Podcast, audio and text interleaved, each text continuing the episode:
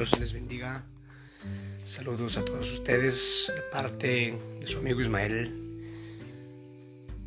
Bendiciones a todos, a los que me escuchan.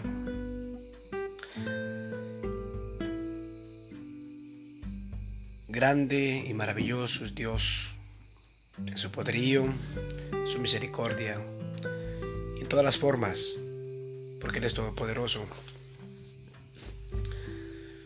día muy bonito, un día de bendición. Y espero que ustedes hayan disfrutado de este día que el Señor nos ha dado. Espero que hayan podido expresar el amor, el afecto a las personas queridas. Em, sabemos que a veces el atraco de la vida, vaivén de todas las cosas del diario vivir, nos olvidamos de las cosas más importantes, que es lo que Dios nos, ha, Dios nos ha bendecido. Y a veces es lamentable, yo escucho y miro personas llorando y, y destrozándose el corazón cuando un ser querido muere y quiere expresar todo ese amor, todo ese cariño, ese afecto, pero ya es tarde. Aunque se cuelgue en el cuerpo, aunque se, se acueste encima de, de la caja del ataúd, aunque exprese miles de palabras bonitas, ese cuerpo ya está muerto, esa persona ya no existe. Solamente quedan los recuerdos y los remordimientos y hoy te pido que te concientices que no esperemos hasta ese momento. Seamos expresivos, seamos agradecidos para con las personas que de verdadmente están ahí para nosotros. En mi caso especialmente es dar gracias a Dios primeramente todos los días. Darle la gloria y la honra y el agradecimiento por lo que Él ha guardado a mis seres queridos, ha guardado a mis hijos, a mi esposa, él ha guardado a mis hermanas, a mi padre. Él ha guardado a todas las personas que yo amo.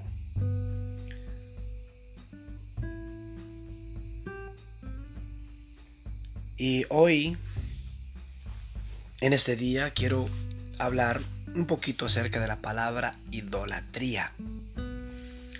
Wow. Para muchos no queremos aceptar que somos idólatras o que son idólatras yo creo que de una forma o de otra forma casi todas las personas son idólatras. El 98%. Tú tienes admiración. Admiración a algo y hay un, un 2% que rehúsa a ser idólatra y la única adoración es especialmente y específicamente solamente para Dios. Hay un montón de religiones, un montón de, de, de, de de grupos que practican esta clase de idolatría y como hablemos el, el hindú, paganismo,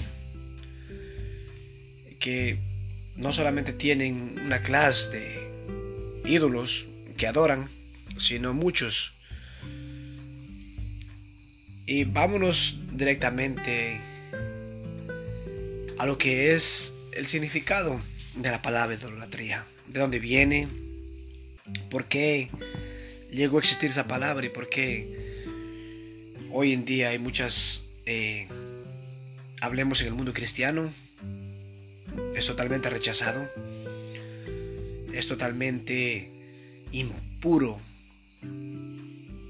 es una abominación tener una imagen, tener crucifijo, crucifijo quizás, tener algo que represente o que sean hechos de manos humanas y uno crea que represente algo divino. Es una abominación para el mundo cristiano. Para mí es algo terrible. Porque la única, el único que se merece adoración es Dios. El único que merece reverencia, el único que merece todo es adoración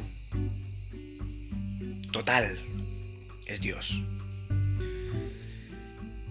El recorrido de la etimología de idolatrías se indica en el vocablo griego e, e idololatría.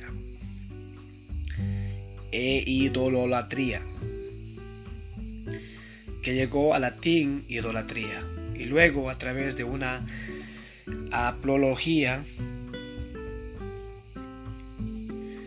se convirtió en idolatría. El excepto, el concepto se emplea para aludir a la veneración que se realiza a los ídolos. Tenemos ahí más o menos de dónde viene la palabra. Viene del, vocablo griego e, e dolola treía.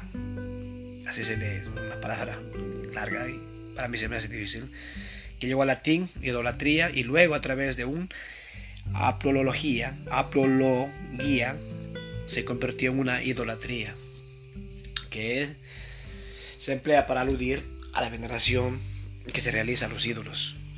Hay no solamente personas que adoran ídolos, también personas que ah, rinden idolatría a personas famosas, cantantes, deportistas, yo no sé qué es lo que hay afuera, que la persona lloran, derraman lágrimas, creen que es el último, no sé, la última Coca-Cola en el desierto.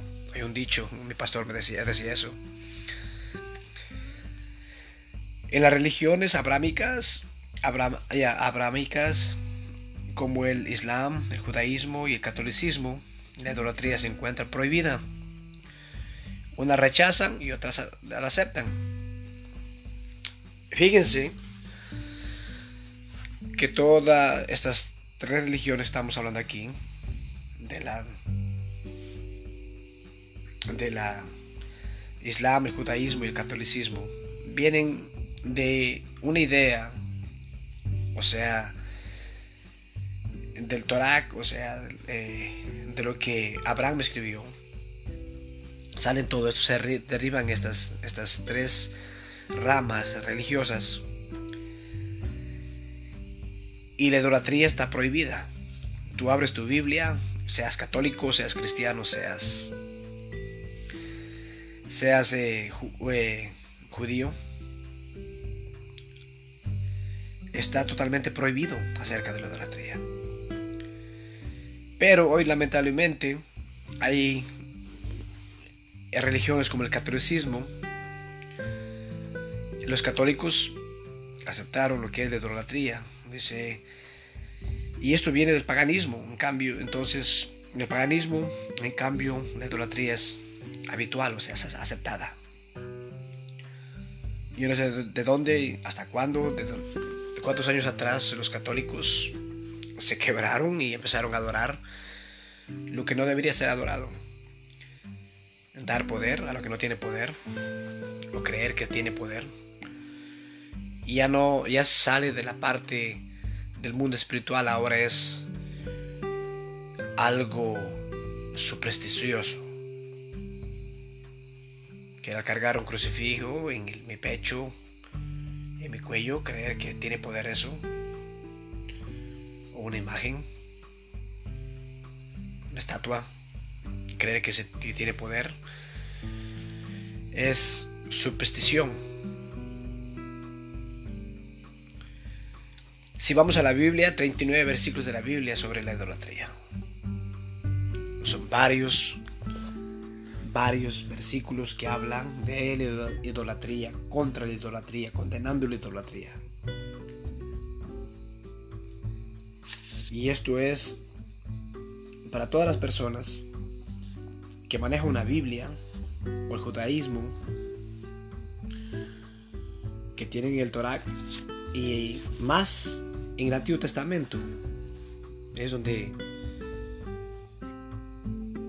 eh, la idolatría es prohibida. Los diez mandamientos, si alguien se lo sabe, si no, búsquenlo. Y vamos al primer versículo. Vamos a citar 1 de Juan 5, 21. Un versículo corto. Ah, agarren su espada, su Biblia de sus manos y vamos a buscar. Vamos a comprobar qué es lo que dice la palabra de Dios. Que no sea palabras mías, que no sea pensamientos suyos, que no sea, oh, yo supongo que debe ser así, sino vamos a comprobar lo que la palabra de Dios dice acerca de la idolatría. Primera de Juan 5:21, en el nombre de Jesús dice, hijitos, guardaos de los ídolos. Termina con eso, guardaos de los ídolos. Y amén, como quien diciendo el sello. Así es. Guardaos. Guardaos de los ídolos. Este es el versículo que es el último versículo, pero sabemos que hay un texto, contexto, que podemos leerla y, y, nosotros no debemos darle un lugar a esto, no debemos sentirnos como parte de esto.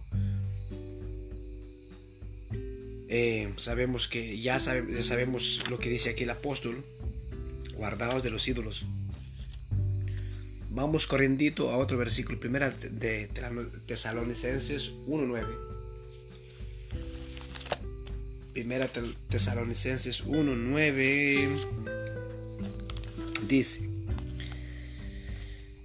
porque ellos mismos, ellos mismos cuentan de nosotros la manera en que nos recibisteis y cómo os convertisteis de los ídolos a Dios para servir a Dios para servir a Dios vivo y verdadero. Vemos aquí este versículo que dice, porque ellos mismos cuentan de vosotros de la manera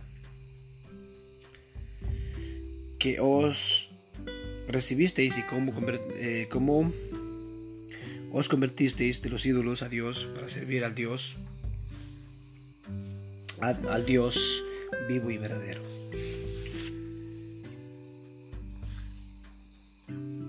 El apóstol está hablando aquí acerca de las personas que fueron eh, convertidas, como hoy en día muchas personas de hinduismo, de catolicismo, paganismo, están siendo transformadas, gracias a Dios por eso, dejando todas esas costumbres, esas tradiciones, para solamente vivir para Dios, servirle a Dios espíritu y en verdad, buscando a Dios, a Dios vivo, no a los ídolos muertos, no a esos, esos pedazos de madera, estatuas, sea de, de piedra, sea de oro, de plata, igual, no tiene ningún poder, no atribuye ningún poder. Vamos al Antiguo Testamento, Levítico 26.1. A ver qué nos dice la palabra de Dios ahí. Levítico.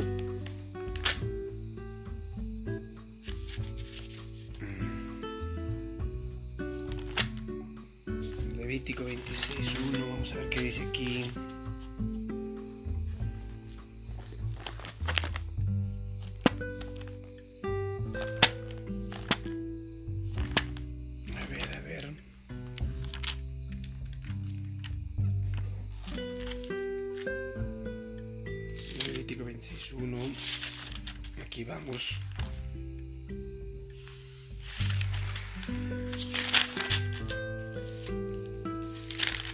La palabra de Dios.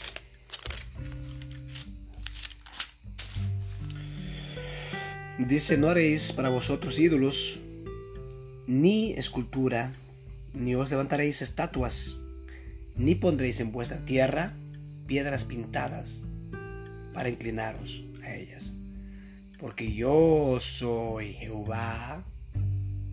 Para los católicos, Yahvé, vuestro Dios. A ver, repitámoslo. Haréis para vosotros, no haréis para vosotros ídolos, ni esculturas, ni os levantaréis estatuas, ni pondréis en vuestra tierra piedras pintadas para inclinaros a ella, porque yo soy Jehová, vuestro Dios. ¡Wow! ¡Qué celos de nuestro Dios!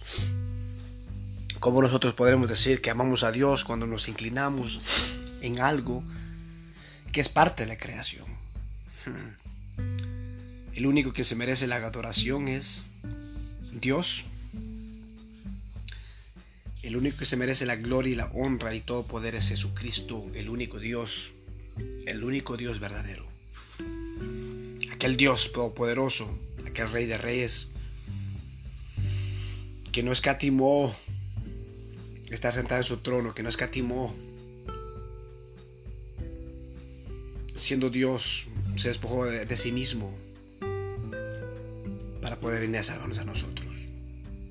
Dios más grande, más misericordioso. Vamos a, a Jeremías 32. Jeremías 32. Jeremías 32, 32 al 35.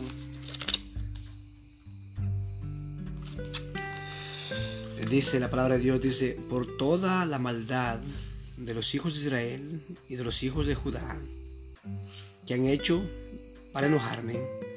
Ellos, sus reyes, sus príncipes, sus sacerdotes, sus profetas, y los varones de Judá y los moradores de Jerusalén, y me volvieron y volvieron la cerviz y no el rostro, cuando los enseñaba desde temprano sin cesar no escucharon para recibir corrección. Antes pusieron sus abominaciones en la casa en las cuales es invocado mi nombre, contaminándola. Y edificaron lugares altos a Baal, un ídolo, un demonio, los cuales están en el valle del hijo de Inom para hacer pasar por el fuego a sus hijos y a sus hijas, a Moloch, lo cual no les mandé ni me vino al pensamiento que hiciesen esta abominación para hacer pecar a Judá. wow. Estas personas en antes sacrificaban a sus hijos e hijas al Baal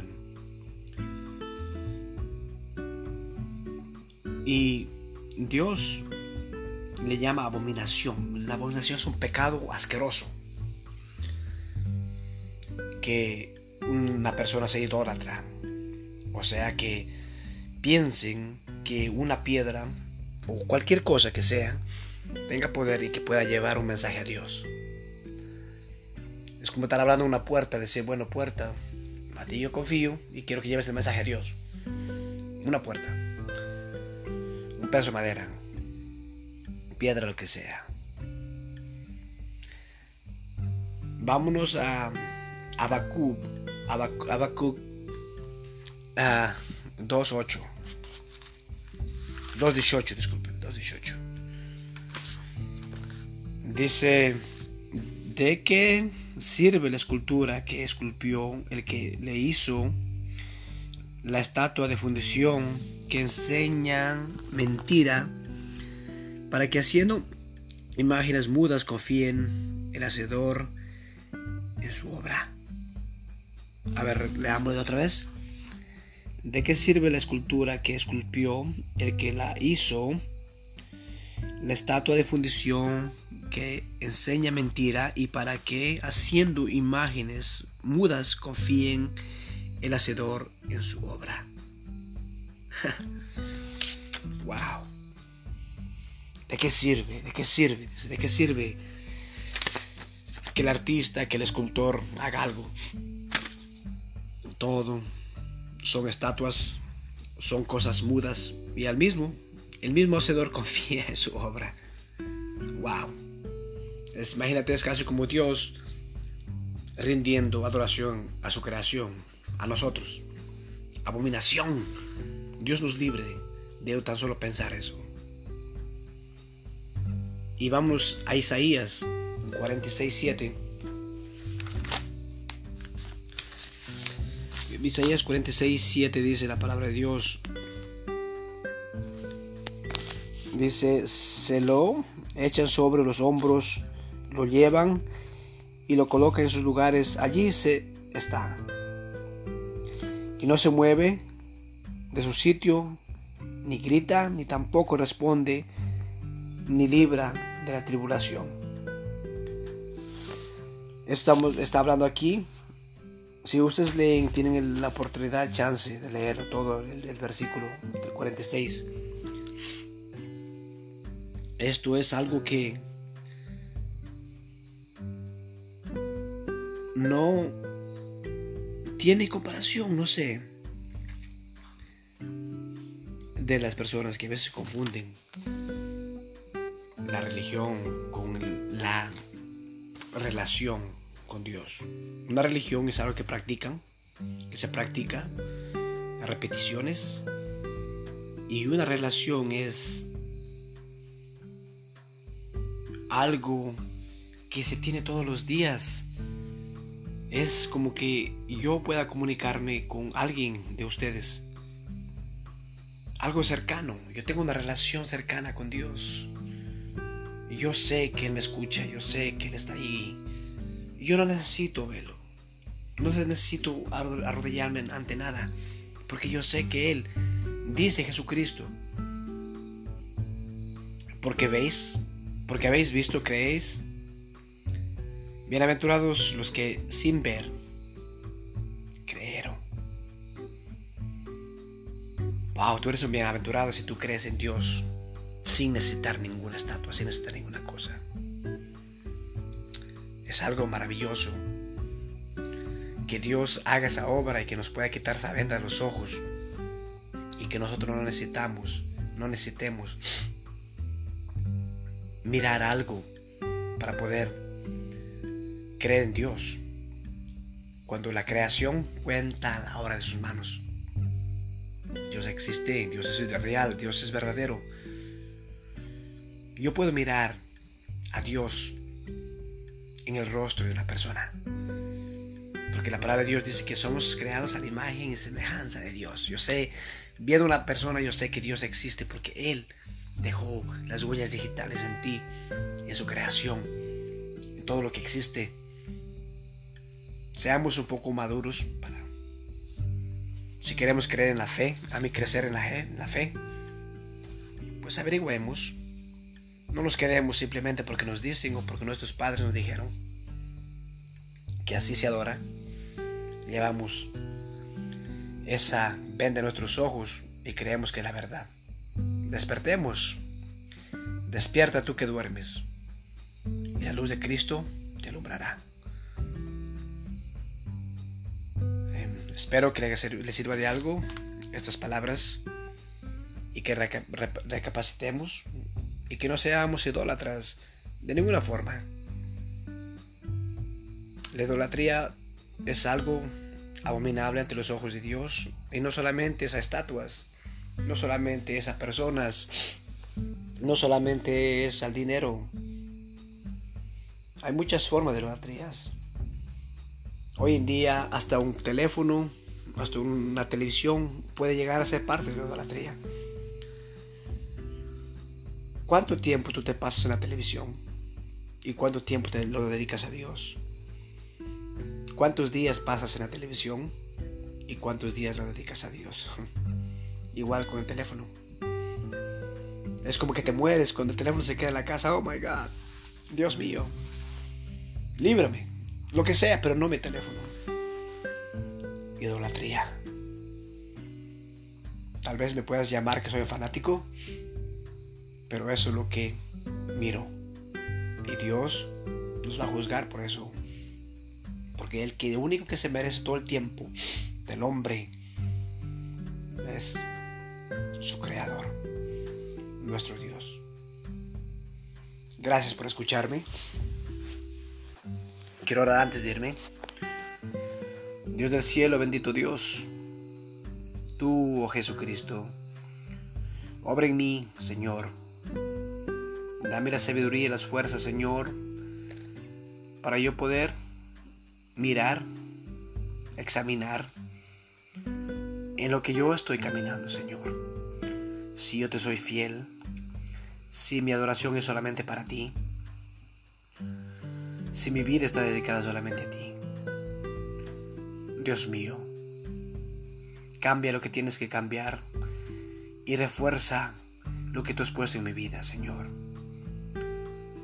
Porque todo lo que tú me has dado hasta el día de hoy ha sido cosas buenas, mi Dios.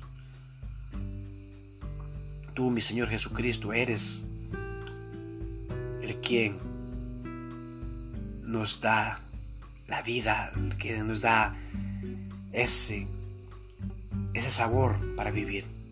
Líbranos, Señor, de la idolatría. Líbranos, líbranos, Dios del cielo. Que no seamos, no seamos unos paganos. Que no seamos unos idolatras. Bendito Dios, a ti te doy la gloria y la honra.